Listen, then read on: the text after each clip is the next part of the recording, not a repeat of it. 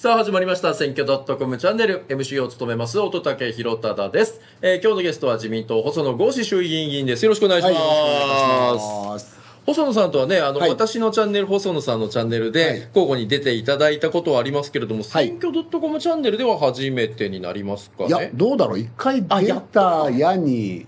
信頼関係があると思ってるんで、はいはい逆にグイグイいきますけど大丈夫ですか？はい。本当こいで。よろしくお願いします。はいまずは細野さんのプロフィールから追っていきたいと思います。えー、まあ、京大卒業後、お三和総研で研究員、そこから2000年が政治家としてのスタートということですけど、まあ、とにかく選挙強いなというイメージいやいやいやいやです。えっ、と、あ八回でね。あー党の、あ、そうか、え？一回七区で出て、その後はい五区でそうですよね七回。はい。ただね、もうこれ自民党入ったんではい、リセットされてます。まあまあまあまあまあ。まあ実質、はいまあまあ、あの新人に戻ったような。はい、そんな落気持ち。ちたことないってことでしょ？まあ、ありがたいことですよね。うんはい。でしかもどの党から出ても受かってるってことですもんねいや、でもね、はい。選挙結果だけ見るとそういうふうに見えるかもしれないけど、うんうん。結構大変でしたよ。まあまあまあ特に無所属の選挙はいが大変だったんで、うん死ぬか生きるかでしたけどね、まあ、結果でもね、こうやって送っていただいてるんで、ありがたいことですね。そはい。のあたりのテーマも、えー、惹かれるかもしれません。えというわけで、えーこの番組ではね、あの、ボールを引いていただいて、うんえーその番号に書いてあるトークテーマを喋っていただくという形。中にはね、はい、ちょっとはい嫌なんじゃないか。あ、こちらにね、出てます。何番は嫌だなとかあります、いや、そうね、まあ、5番を引いていただくと、5番は2人もろとも死ぬっていう、MC も巻き込み事故に遭うっていうですね。選んだらもうこの番組終わっちゃうんじゃないかっていうでもね、大体そういうの言ってるとね、引くんですよ。あそういうもんですね。はい、わ、かりました。はい、はい、早速じゃあ引いていただきましょう。下のやつ。うん。はい。壊さないでくださいね。あ、これは？大丈夫？はいこれ六。6番。お、比例ははい公明党の威力はということですけれども、今ね、ちょっと自民党と公明党、もちろんね、あの、連立政権組んでますけれども、はい。東京では、ちょっと一回、ね。うん選挙協力をやめようという話になっていますが、はい。まあ、これまでの選挙では当然、えー静岡で、えー公明党との連携というのをおアピールしてきた、えーまずバカだと言われても連立の力を信じる。比例は公明党と、まあ、吉川さんもおっしゃっていた、えー細野さんも比例は公明党ピンクの髪には公明党とラブコールを送ってきた、えーでまあ、静岡5区ではそういった結果もあって公明党の比例票が増加ということですけれどもこれ正直はい。静岡選挙区の細野さんとしては、これ東京の動きどう見てるんですか？いや私ね、はい。あの公明党と自民党との連立って、うんうん。選挙の互助会とは実は思ってなくて、うんうん。政策的にすごい補完性があるんですよね。まあ、自民党ってやっぱりこの、まあそうですね、安全保障とか、はい。エネルギーとか、割とこう、マッチョ系じゃないですか。そうですね。でこれは国家としては必要なんですよね。うん。うん。一方で、例えば私なんかやってる子どもの貧困とか、うん。児童虐待とか、うんあーまあ、例えば今、まあ、最近で話題になってる LGBT とか、はい。そういうことになってくると、うん。やっぱりね、公明党の方が熱心なんですよ。うん。えーで私はそういうところはちゃんとやった方がいいっていう考え方で、うん。安全保障は現実的にやりますと、はい。で内政はやっぱり弱い人たちの立場で政策を作っていくっていう考え方なので、うん。そういう意味でこの2つの組み合わせは非常にいいと思ってるんですよね。なるほど。えーですから確かに前回特に無所属だったんで、うん。あのひまあ、自分が自民党という、まあ、比例にも搭載されてなかったですから、はい。比例は公明党っていうふうに声がかけやすかったんですけど、うんうん。基本的にはこの2党が組むことは私はいいことだと思ないるほど。ます。はい。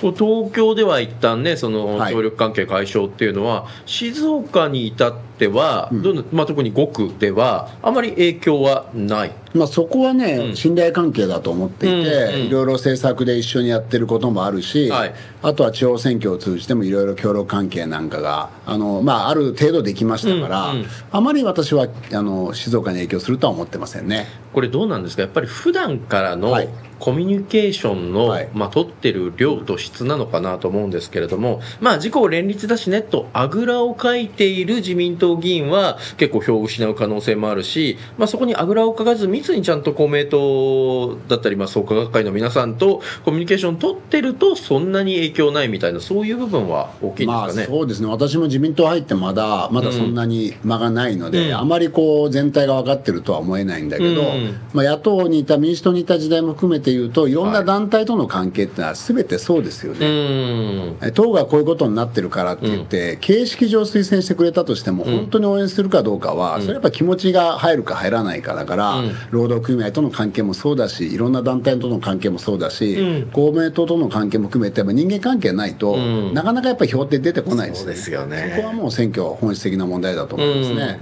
そういう意味ではさっき細野さんね自民党入りしてまだ間もないけどとおっしゃってた中で、はい。その公明党の支持者の皆さんとの、まあ、協力関係みたいなものは、まあ、この短期間といえども築けてきたかなという手応えは。はい、無所属時代も含めて、この数年間、いろんなコミュニケーションを取ってきました、うん。で一番私が今、一緒にやってるのは、あの更新口外列の問題なんですけど、うん。うん更新口外列はお分かりになりますかね、はい。あの口のね。そうそう、はい。そこが、うん。えー発達段階で合わさらなかった、はいうん。うん。あー人たちなんですけど、ん。あのずっとやってまして、やっぱり一番公明党が熱心。はえーでやっぱりね、そういう共通の体験があると、ん。あのお互いにやっぱ協力をする、なんていうの、その気持ちにもなるし、うん。あのその意味っていうのもより大きくなるから、うんうん。あの私自身はあのそういう中で、うんえー応援していただけるとすごくありがたいなと思ないるほます。どね、はい。こうだから細野さんにしか聞けない質問になってくると思うんですけど、はいはい。その民主党の支持者の方々に支持されていた時代もあり、はい。まあ、自民党の支持者の方もいてで公明党の支持者もいてその3者いる中で公明党支持者の特徴みたいなものって何かあります？どうだろう、やっぱりな気持ちの部分ってはすごく大きいですよね。えーですから、こういうことをやりたいんだっていうことを割と素直に受け入れてくださるところがあるんですよ。うんうん。えーですから、そうですね、うん。まあ、まずそれかな。うん。うん。あとはあのー実際に来てくださるんで、あこれありがたいことで、熱心っていう。熱心、はいでやっぱり直接話せるじゃないですか、うん。それってすごい我々にとってアドバンテージで、うんうん。今、なかなか集まらない時代になったから、うん。そういう中でこう接点がうんうん。多いっていうのはありがたいですよね。まあそれとやっぱりさっきおっしゃってたその弱者のための政治みたいなところに割と思いが強い方々が多いんですかね。多いですね、うんうんはい、それは例えば県会議員さんとか、は市が市会議員さんとかでもそうですよね、うんえーなので私は割とそういう政策で合うんですよね、なるほどなるほど、はい。そうかそうか。はい。ちなみにもともと静岡県連は、えー細野さんの支部長選任に難色を示していましたが、えーまあ、吉川さんがちょっといろいろありまして、えー離党ということでこの度支部長選任はい。就任ということで、はい。おめでとうございます。いいんですかね？はい、はいおめでとうございます。いやこれーって、はい。いや絶対答えづらい質問かもしれないんですけど、はいはい吉川さんって話したりするもんなんですか？いやー地元でみたいあ一回も会ってないんじゃないかな。あそうなんですね。今回そのじゃあ就任してから、はい。あちょっと僕があの、はい。後釜で就任することになりましたみたいな連絡みたいのは？ないですね、まあ、ご自身がもう自民党離れられたんで、はい。はい。うん。えーそこはもうそれから間がありますから、うん。えー国会ではどうなんだろう、たまに拝見しますけどね、えーやっぱり地元で会うと会わないでだいぶ違うので、そうです今のところそういう機会がないんですよね。政治あの選挙活動というか今選挙中じゃないですけど、はいはいはい。選挙に向けた地元での活動というのは吉川さんやられてるんですか？いや、どうなんでしょう、ね、あんまり見ない。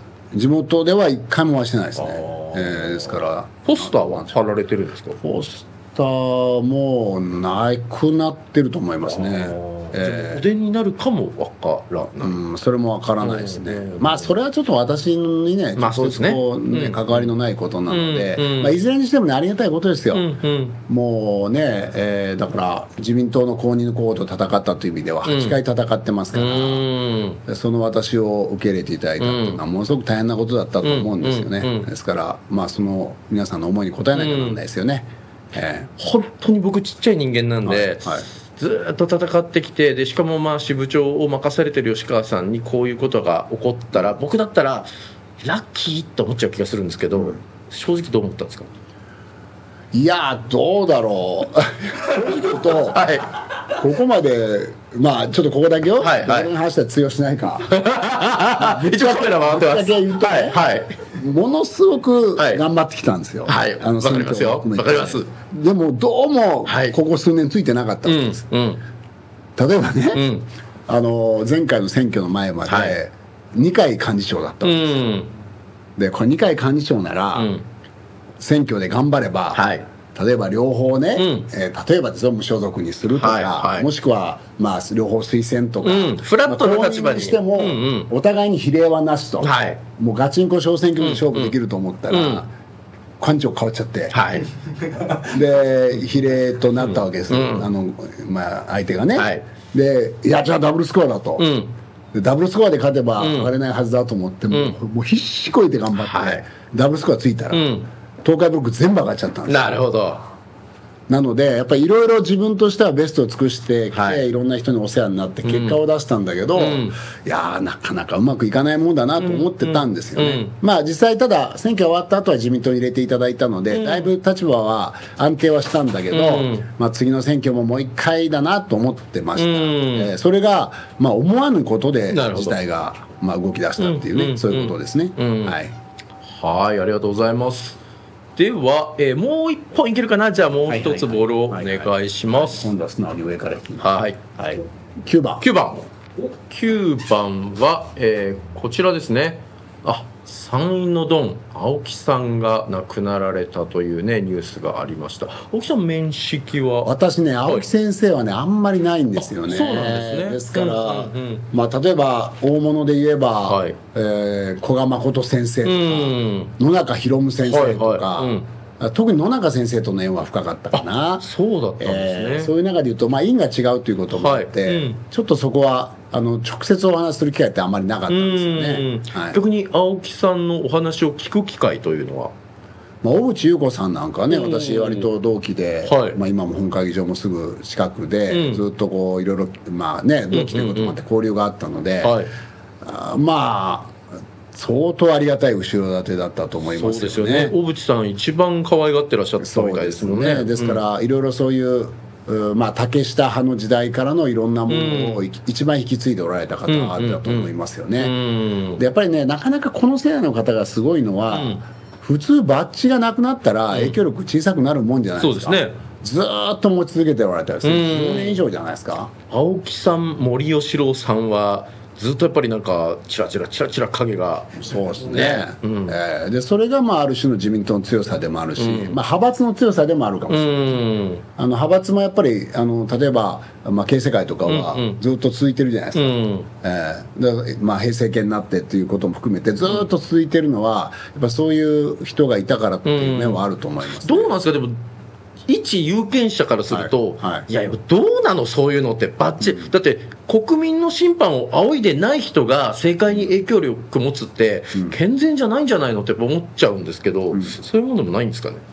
うんまあね難しいな。だから 私も昔はそう思ってましたけど、はいはい。入った頃はね、うんうん。落ち着けてんだからって、はい。でもねやっぱりこうまあそんな簡単なもんでもないじゃないですか。いろんな政策もそうだし、はい。国の動かし方もそうだし、うん。だからまあそこに完全に牛耳られる正解っていうのもあんまり良くないと思うんですよね、ただ時にこう過去の経緯とか、あとはまあ具体的な政府の動かした方とかで、うん。いろんな人のアドバイスもらうことは悪いことじゃないと思うんですよ、うん。ちょっと年取ったかな？だからなんかこう聞きったら教えてくれるはいいんですけど向こうからなんかややのややの言ってくるはちょっとやりすぎかなっていう気もするんですよ。ねこと二階派に関して言うと、はい。あんまりそういうのはないですよね。えーまあ、伊吹先生は、はい。時々来られますけど、うんうん。まあそのなんていうの？意見は言ってくださるけどなんか決めるっていう感じのことはないから、うんうん。えー二階派っていうのは新興勢力なんですねやっぱりね、うんうんうんうん。まあもちろん中曽根派からの流れとかいくつかの流れが急合したんだけど、うん。今の二階派に関して言うと